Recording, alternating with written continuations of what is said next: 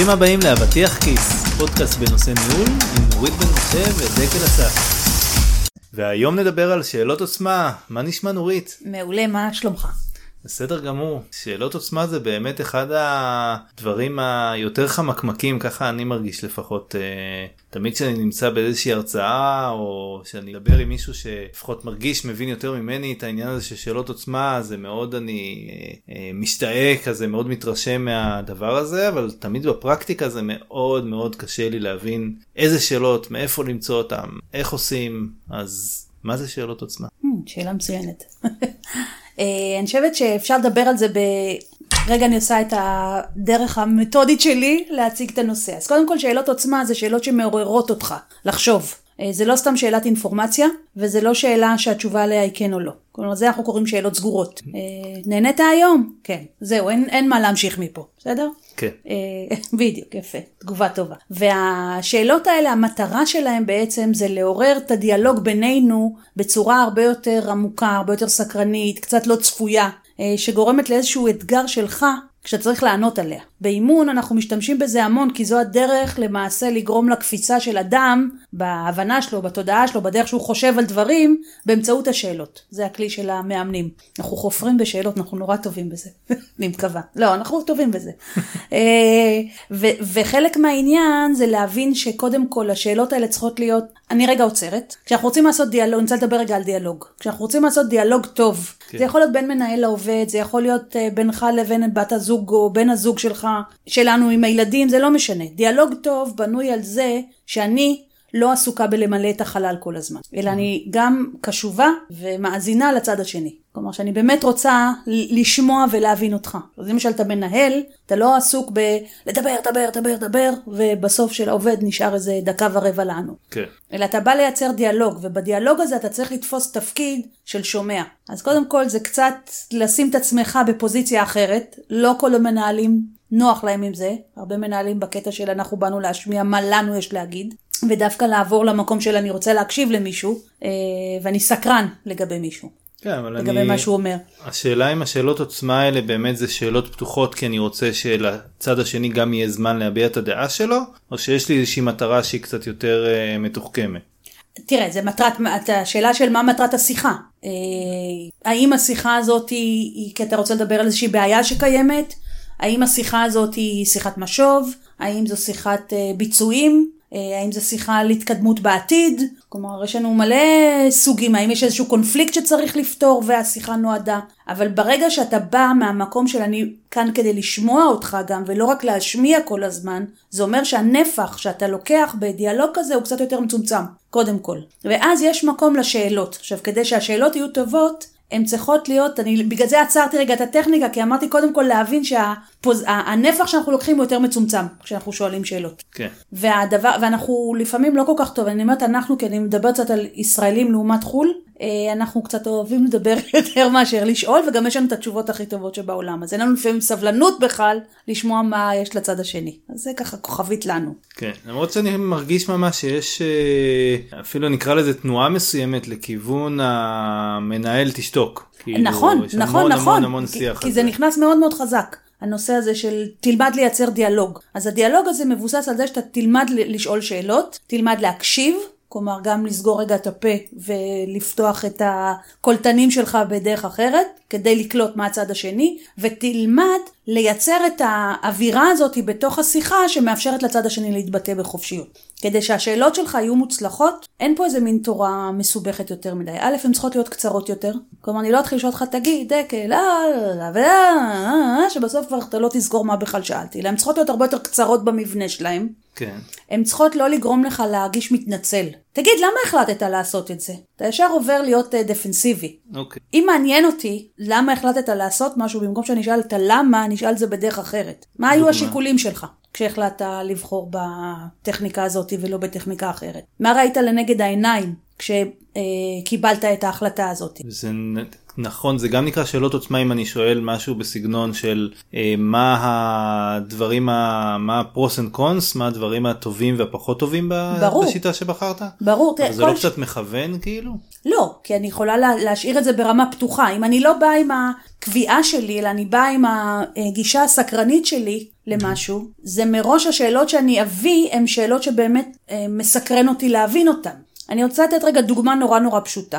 נגיד כל אימון שבן אדם מביא, כשאני עובדת עם מנהלים והוא מביא איזשהו נושא, הדבר הראשון שאני שואלת אותו זה תסביר לי את הנושא הזה. אוקיי. כלומר, כי אם אתה תבוא ותגיד, אני רוצה לדבר על הקונפליקט שיש לי עכשיו בצוות, אני כבר יכולה לבוא עם הנחות העבודה של מה זה קונפליקט, ואיך אני רואה את זה, ו- וכולי, מה הפתרונות, ומשם כבר אני אגיד לך מה לעשות. אם אנחנו מייצרים דיאלוג שבו אני באמת שואלת, אני קודם כל צריכה להבין איך אתה תופס את זה. מה התפיסה שלך לגבי קונפליקט? איך אתה רואה את זה? מה, מה זה? מתי זה קיים מבחינתך? אה, מה גורם לך להרגיש בצורה מסוימת בזמן שאתה חווה אה, קונפליקט? ואתה לומד שלאנשים יש ניואנסים ודרכים אה, מגוונות להגדיר נושא.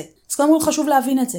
עכשיו, אם אני רגע חוזרת לשאלה שלך, גם pros and cons יכול להיות אה, דברים שהם אה, פתוחים בשאלה. כלומר, אה, לא זו שאלה פתוחה אבל כאילו ההרגשה שלי הייתה שזה אולי קצת מכוון את הבן אדם לאיזושהי צורת חשיבה של אה, האם כאילו מה, מה של איזושהי רשימת מכולת כזאת של לעשות כשאת, כשהוא בא לקבל החלטה. וכאילו אני כאילו אני אומר לו בדרך אחרת שכשאתה בא לקבל את ההחלטה שקיבלת האם אה, מדדת את הדברים ה... אבל אתה לא את חייב להסתפק, אתה לא חייב. להסתפק רק בזה.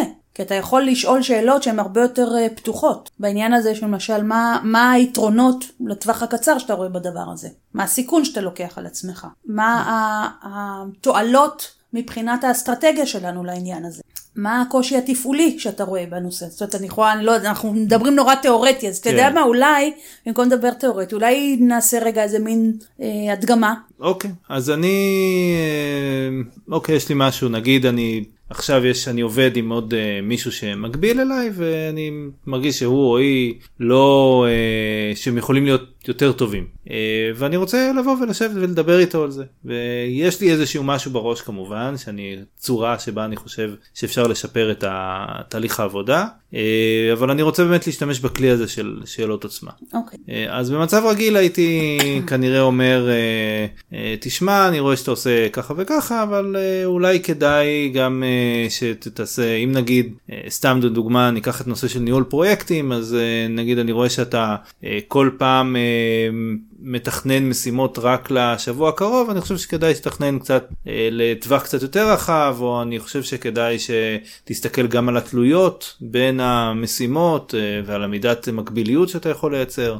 אה, ודברים כאלה אז, אז איך באמת בשאלות עוצמה מה, מה הייתי שואל אותו. אוקיי, אז אני יכולה, אני אשאל את זה אותך, אה, בסדר? אוקיי, בטח. אה, קודם כל, מה, מה זה שיתוף פעולה מוצלח מבחינתך, דקל? שיתוף פעולה מוצלח זה שבעצם אה, אנחנו שני, לשנינו ברור מה סדר המשימות ומה הלוח זמנים הצפוי לסיום כל משימה במיוחד משימות שאנחנו תלויים אחד בשני. אוקיי, זאת אומרת, אז אתה מדבר הרבה על תפיסות אה, של המשימה, תפיסות קוגנטיביות כאלה, של מה צריך לעשות, מה הפעולות. כן. מה לפי דעתך האטיטיוד שצריך להביא כדי לייצר שיתוף פעולה מוצלח? אמ, אז מן הסתם אני הייתי אומר חשיבה חיובית להיות כאילו להיות פתוח גישה פתוחה ולבוא ולחשוב ביחד ולשים את הכל כאילו על השולחן שכל האופציות כאילו פתוחות. אוקיי, ו- וככה, אתה יודע, עכשיו בעצם קיבלת כבר כמה נושאים שהם מייצרים מבחינתך שיתוף פעולה. איך אתה יודע כאשר יש שיתוף? איך אתה מזהה שיתוף פעולה מוצלח? אה, כאילו מה המדד שלי בעצם לשיתוף פעולה מוצלח אה, הייתי אומר שאני שאין לי שאני לא אין לי כמעט תלויות או התלות שלנו אחד בשני לא פוגעת לי בתכנון של, ה, אה, של הספרינטים שלי כן של תהליך העבודה שלי. אוקיי, זאת אומרת, אז אני שומעת שמה שחשוב לך זה הנושא הזה של עצמאות. אוקיי. אה, שלך, שקיימת. כן בעניין הזה, ומצד שני אתה רוצה שכן יהיה איזשהו מין חיבור. כן כן כן. אוקיי. ומהניסיון שלך בעבר, מה עזר לייצר את השילוב הזה של בין עצמאות לבין אה, תלות מסוימת? אמ, לעבוד ביחד אין לי איזה משהו כאילו שהוא כאילו חד משמעי בדרך כלל עשיתי את זה עם אנשים שהיה לי איתם קשר בין אישי מאוד טוב אה, והבנה משותפת שהמטרה היא זהה. Okay. אוקיי. אז איך לפי דעתך נכון לייצר את הקשר בין אישי עם ההבנה? להיפגש יותר. יש עוד דברים שאתה רואה בתור אה, משהו שיכול לסייע? אין לי איזה משהו שעולה לי בראש שיכול לסייע אה, אם נתכנן כאילו אולי לטווחים יותר ארוכים אבל גם כשאני חושב על זה על טווחים יותר ארוכים אז אני מיד חושב שיש גבול לכמה רחוק אני באמת יכול לתכנן. אוקיי okay, אז אני, אני רגע חוזרת אחורה כי בעצם ציינת שני דברים שהם קצת באים מעולמות תוכן שונים. אוקיי. Okay. יש לך מצד אחד אתה בא ואומר זה התקשורת. Mm-hmm. הבין אישית, מצד שני זה איזושהי הבנה, כן. אוקיי? אז אני רוצה רגע שנעשה את ההפרדה. איך מצד אחד אתה יוצר תקשורת אישית, או את הכימיה הזאת בין אנשים, ואיך מצד שני אתה משלב את זה עם הבנה יותר טובה. אוקיי, כאילו לדבר על תקשורת לא, לא כל כך הבנתי. כן, על, על שני המרכיבים האלה, זאת אומרת איך אתה מייצר את שני המרכיבים, איך אתה מגביר אותם בקשרי העבודה שיש לך עם מישהו שחשוב לך בעצם להגיע לתוצאה הזאת. אין לי איזה תשובה. מה מביא להבנה, להבנה משותפת? בדרך כלל שיושבים באותן פגישות, כאילו טרמינולוגיה. אוקיי. זה... אין, אין לי פה, אני לא מכוונת לאיזושהי תשובה, אני דווקא כן, לא שואלת... יודע, אני, uh... תראי, זה בדרך כלל דברים שהייתי במצב רגיל אומר לך, אני צריך לחשוב וכאילו לחזור אלייך. מצוין, לא... בסדר, הנה, זאת תשובה טובה. שאלה כאילו עכשיו אם אני באמת לוקח את, הפרספקטיבה של שאלות עוצמה כאילו השימוש בשאלות עוצמה אה, האם המטרה היא בעצם כל הזמן לייצר איזשהו אה, שאלות פתוחות שבעצם אפשר לרדת איתם לכל מיני רבדים או בשלב מסוים צריך לעצור ולהגיע גם לאיזושהי כנראה איזושהי החלטה של איך משתפים פעולה. כן, אני, אני חושבת שא' צריך להגיע, באיזשהו שלב אתה צריך להגיע לאיזושהי עשייה או איזושהי החלטה או איזושהי תובנה יותר קונקרטית. אה, גם בתהליכי אימון שאנחנו עושים, בסופו של עניין, עם כל כמה שאנשים מגיעים, אתה יודע, לתובנות חדשות זה לא מספיק. כי אתה רוצה לתרגם את זה, למה קורה אז ברגע שהבן אדם יוצא מהחדר, מה הוא עושה עם זה. אותו דבר גם פה. זאת אומרת, אם עכשיו היינו ממשיכים את השיחה הזאת, הייתי שואלת אותך, אז איזה צעדים אתה צריך עכשיו לקחת על עצמך ביחס לאותו בן אדם, כדי ליצור את מה שאתה רוצה, גם את הקשר הבין אישי היותר טוב, וגם את התובנה המשותפת של מה המטרה שלכם. אז אני קצת כן אקשה עלייך טיפה, כי אני, אני חושב שבתהליך אימוני, כנראה התהליך הזה הוא אה, כן דבר טוב, כי בסופו של דבר המאמן צריך לעזור לבן אדם להגיע להחלטות, אבל אם אני בא ואני אה, יושב עם מישהו שהוא מקביל לי אה, אה, בתפקיד, בוא נאמר, אז כאילו אני מצד אחד כן רוצה לבוא ולשאול אותו את השאלות האלה, מצד שני אני, אני כן רוצה שיבין שיש לי דעה וגם מהי הדעה שלי. אוקיי. כי ההחלטה צריכה להיות משותפת. אז אני אגיד לך מה הייתי עושה במקרה הזה. אחד, הייתי מתחילה בלשאול את הצד השני, מה, איך נתפס בעיניו הנושא הזה, ואז גם מקשיב למה שהוא אומר, ואז אמרתי, אתה יודע מה, אני רוצה עכשיו להוסיף את הפרספקטיבה שלי לעניין, ולראות איך אנחנו מחברים. ואז לעצב משהו שהוא משותף, מוסכם על שניכם. כי אתה הרי, אם הוא קולגה שלך, אין לך אפשרות לכפות עליו את דעתך. צריך לשכנע, אתה צריך או לייצר משהו שהוא משותף. אוקיי? כלומר, אם מישהו שלמשל רוצה פגישות בתדירות יותר גבוהות ואתה רוצה פחות, אז תצטרכו למצוא את איפשהו את, ה, את האמצע, או אחד מכם יצטרך להתגמש בדרך שתתאים לו ולא תפגע בו. אז במקרה הזה למשל, הייתי באה ואומרת, אוקיי, בואו נדבר על איך נראה שיתוף הפעולה בינינו, מה המרכיבים שצריכים להיות, ומה כל אחד מאיתנו מוכן לעשות כדי שזה יצליח. אוקיי, אז... לא הבנתי לפי הפרצוף שלך אם זה שכנע או לא שכנע. לא, אני, מתחבר כאילו למה שאת אומרת. בעצם כאילו, אם, אם נסכם את זה, זה צריך לעשות איזה כמה צעדים של שאלות פתוחות. ואז בעצם לבוא ולתת איזושהי, ואז להתכנס, איזשהו action item כזה, משהו שהוא יותר אה, פעולה. תראה, כאילו, לפני זה אתה בא ואומר אתה רוצה גם להביע את העמדה שלי. Mm-hmm. אבל תראה, ברגע שאתה שואל שאלות, אני רגע רוצה לנתח קצת את מה שעשיתי בשיחה בינינו, בסדר? כן. אחד, עשיתי את הבירור של המושג, קודם כל, mm-hmm. מה זה אומר לך. ואז רציתי שתפרק את זה למרכיבים. אה, לא, לא נכנסנו לעומק, אז זה קצת בכל זאת הייתה הדגמה, אבל מה המרכיבים ההתנהגותיים שהם רלוונטיים, או איך אתה תופס את המושג הזה, ו- ומה לפי דעתך יכול להוביל לתוצאה הרצויה. אה, ודרך זה אתה בעצם יכול אחרי זה לתת את ההתייחסות שלך. כי אם למשל אתה בא ומדבר על קשר בין אישי. אז אתה יכול לבוא ולהגיד, אני מרגיש למשל שאנחנו לא מספיק מצליחים לעבוד בצורה טובה ביחד, או אה, אני מרגיש שלפעמים ככה אנחנו לא מספיק מכירים אחד את השני, אז זה יוצר לנו את הפערים. לבוא ולהגיד, אז בוא נחליט שאנחנו קצת אה, משקיעים בזוגיות שלנו, המקצועית כמובן, בעניין הזה, בסדר? או סתם ללכת לאכול ביחד, לכוס קפה, ל- לעשות איזה פגישות כאלה שככה יותר אה, מאפשרות להכיר אחד את השני, ולזרום טוב יותר. אם זה בנושא של התפיסה, למשל, של מה היא, כשדיברת על זה שאנחנו צריכים לראות משהו במשותף, אז זה בעצם לעצב הגדרה משותפת למה התהליך, מה ה-outcomes שאנחנו רוצים, מתי אנחנו מחליטים שאנחנו מרימים אה, דגל, איך אנחנו מתמודדים עם קשיים שעולים, איך אנחנו פותרים קונפליקטים, למשל, אפשר לדבר על זה. זה יהיה נכון להגיד שצריך לחלק, אה, בוא נגיד בהכללה, את רוב השיחות שלנו לשלושה חלקים של אחד זה הבנת הרקע או עולם המושגים של מי שאנחנו מדברים איתו, אה, אחרי זה הבנת ההשקפה של הבן אדם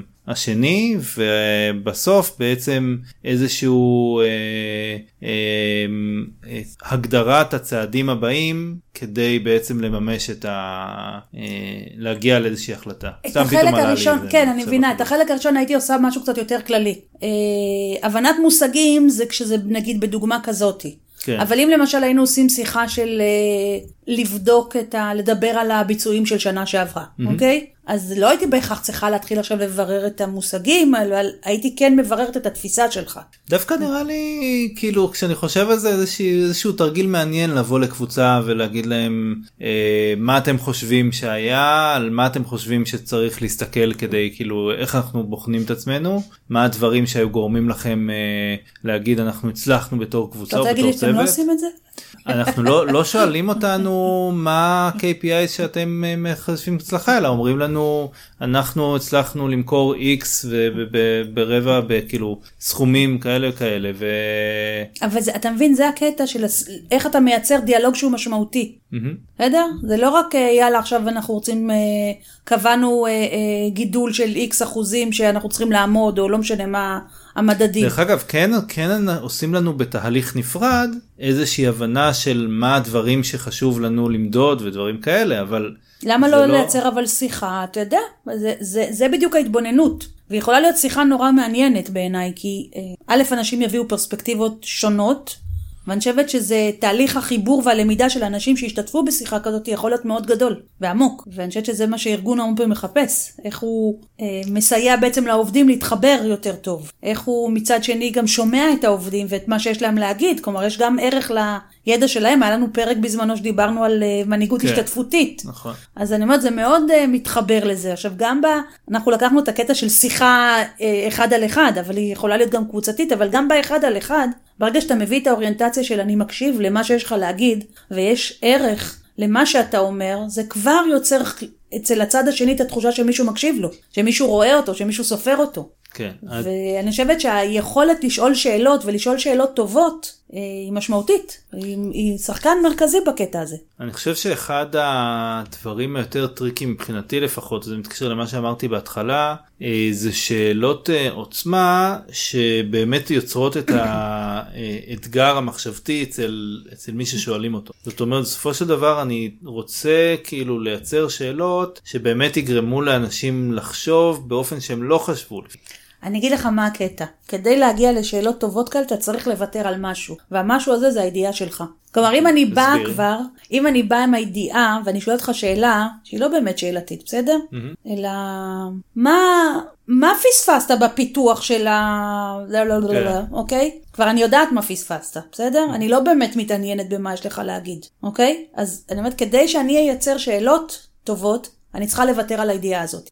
אוקיי. ואז אני צריכה לבוא ולשאול אותך מה, מה עבד לך טוב בתהליך הזה, מה לא עבד לך. אם היית יכול לחזור אחורה, מה היית מתקן היום?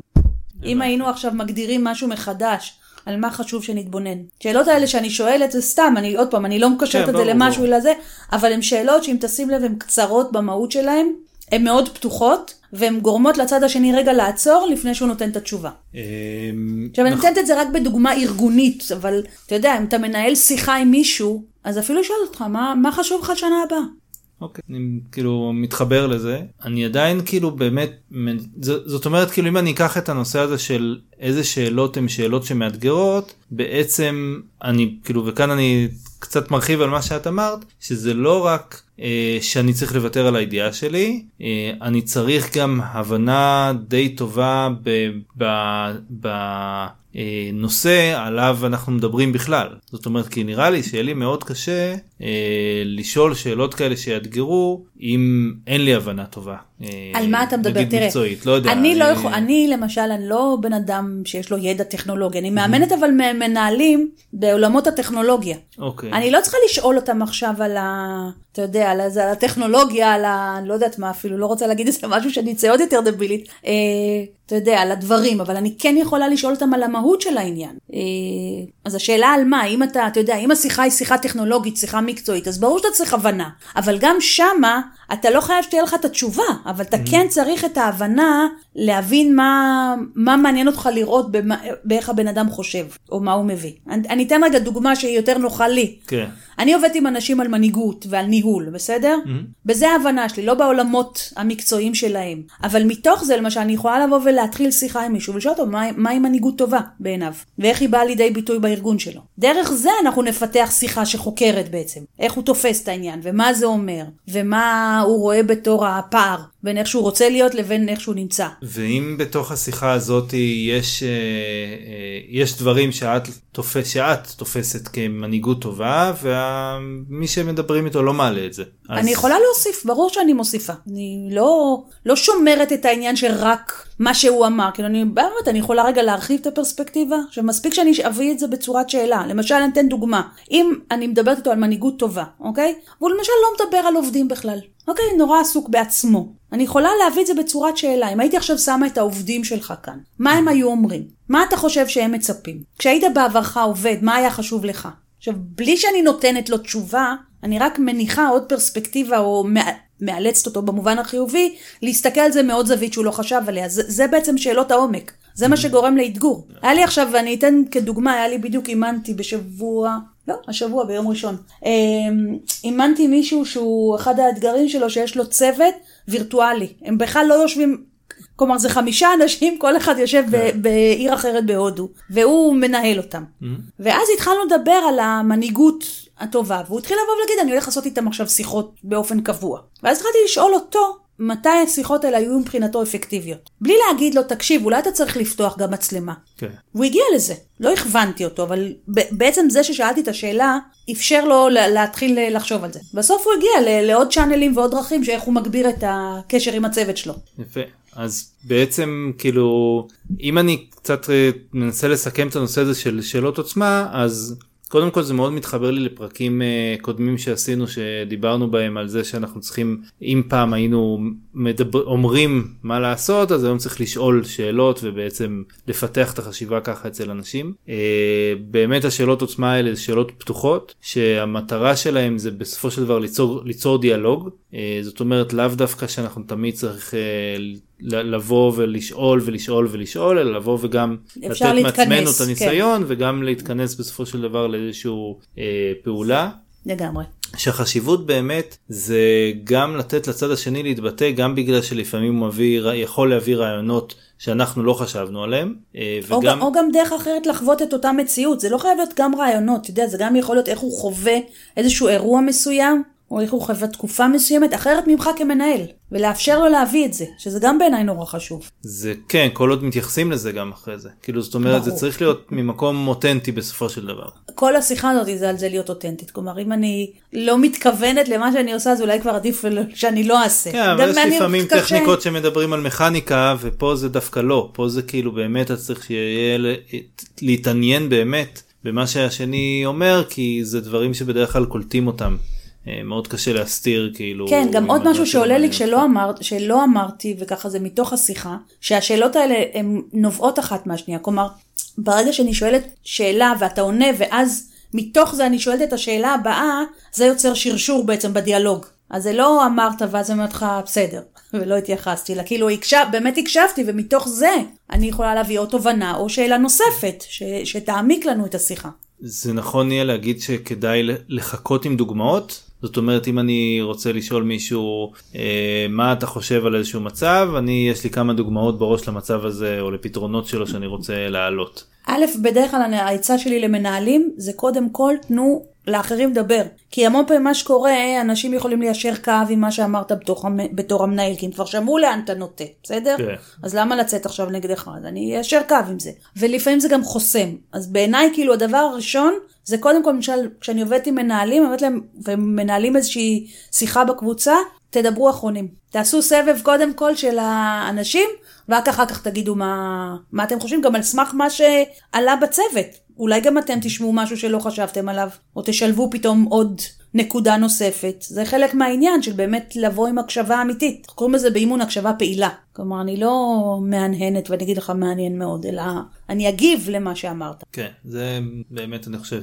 אחד הדברים החשובים. הנושא של האותנטיות, כן, זה גם הלהגיב, גם להתעניין, גם לשאול שאלות שמגיעות בעקבות שאלות, כאילו תשובות שעלו. כן, ואני חושבת שזה באמת היום, אה, זה אחת מהטכניקות הכי, המיומנ... זה לא טכניקה, מיומנות הכי נדרשת, אני חושבת שזה היכולת לשאול שאלות, משולבת עם המיומנות של הקשבה. זאת אומרת שזו קומבינציה שבעיניי היום כמנהל היא must. כן, מסכים. אה, נורית, תודה רבה. הקשבתי לך, להתראות דקל. ותודה לכם, ואתם יכולים אה, לשמוע עוד פרקים שלנו באתר שלנו, נוריתbm.com, שיהיה לכם יום טוב.